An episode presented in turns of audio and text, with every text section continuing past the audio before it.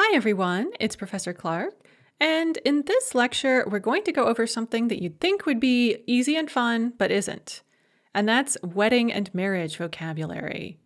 And you're like, how hard can it be? I mean, people get married all the time. Surely this is really straightforward, right? Wrong. This is something that trips up a lot of Americans, and it does for two reasons. First of all, it's grammatically complex. Second of all, it is culturally not in tune with current American culture in many ways. Because, as you'll see, it is highly heteronormative. And you have completely different constructions for a woman marrying a man and a man marrying a woman, and you must use these constructions. You may not agree with them. You may find them not in tune with your current cultural preferences. And that's okay. You can disagree with them. But this is what people say. And if you don't use these correctly, well, first of all, they're probably going to think that you're just wrong and you don't know what you're doing, and they will very kindly correct you. And then if you persist in using them incorrectly and you explain that you're doing this out of some kind of political protest, they will probably be very offended. And this may not be worth it to you because when you're in someone else's culture, when you are a guest in someone else's culture, you don't have to agree with their culture, but you do need to think about how to show respect for their culture and how to achieve what you want to achieve without hurting and offending people. So, you could explain, for example, that things are different in the US or that you have something that you want or need to say that these words don't express. But you can't just go riding roughshod over their language, their grammar, and their culture because, first of all, they won't understand and they'll be like, these Americans, they just can't speak Russian. And if they do understand, they'll be like, God, these Americans, they're such arrogant jerks. So think about how you want to avoid giving that impression. So now that you've had your daily lecture on cultural sensitivity, let's jump into the grammar.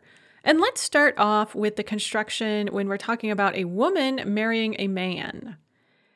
And for a woman to marry a man, we use the phrase vychodit ili vyiti. So vychodit would be the imperfective and vyiti is the perfective. And then zamush, za plus the accusative.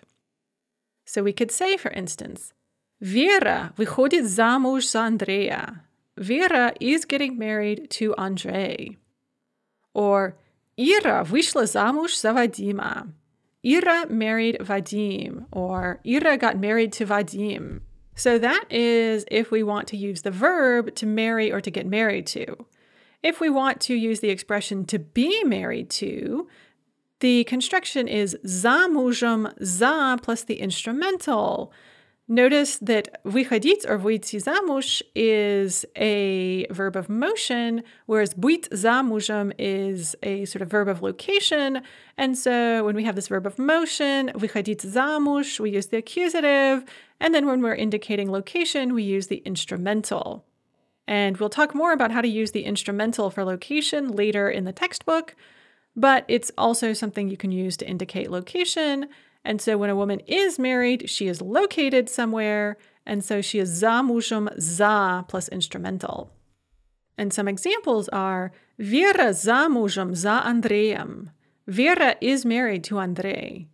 Ira zamushum za Vadimam. Ira is married to Vadim.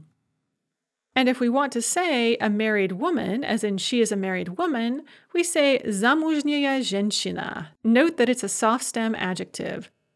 Замужняя женщина.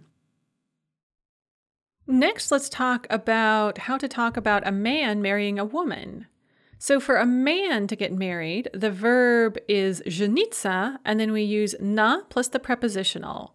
So, Andrei женится на Вере. And note the stress shift. Жениться is second conjugation, and it has a shifting stress. So, я женюсь, ты женишься, он женится. Andrei женится на Вере.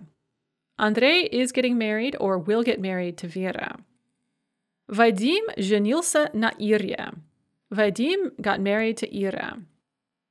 And note that жениться is both perfective and imperfective when it refers to a man.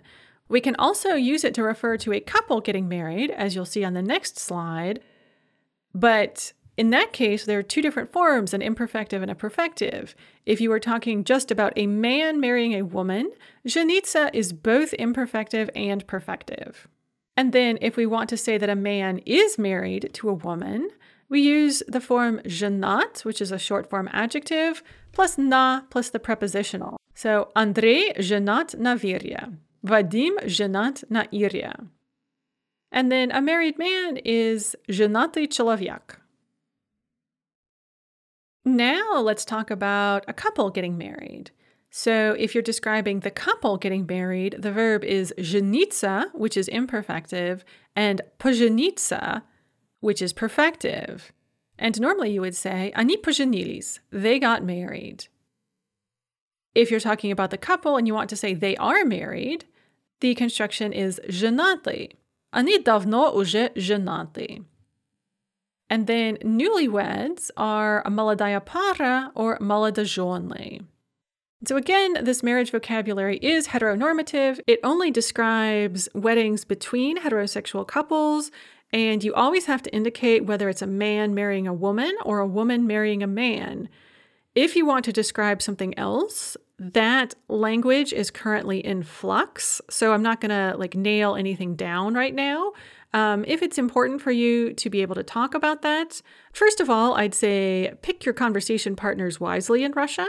Uh, many people will, in fact, be quite uh, open and accepting of that, uh, but many people will not be. So think hard about whom you're going to tell it to, and then you should probably ask, what is the current vocabulary at the moment?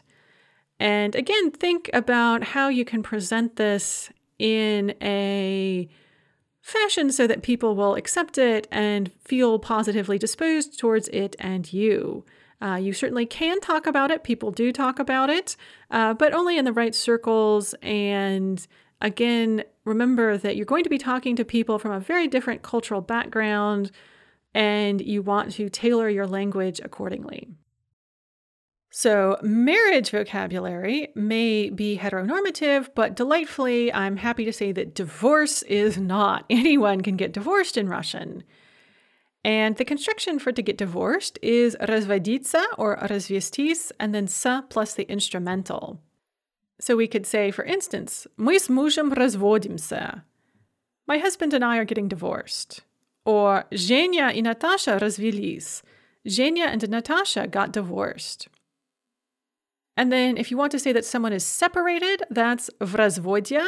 Or if they are divorced, разведен, if it's a man, разведена, if it's a woman, or разведенный человек, a divorced person. And according to a legal website I looked at, technically, в means separated but not officially divorced yet, whereas разведен or разведена is officially divorced. So there you have your wedding and marriage vocabulary. It's, like I said, a little more complicated than what we're used to in English, but once you get used to it, it's fairly straightforward to use, and people really do use it. This really is how people talk, and so, you know, just accept that they have this much more complicated structure than we do, and you will soon get the hang of it.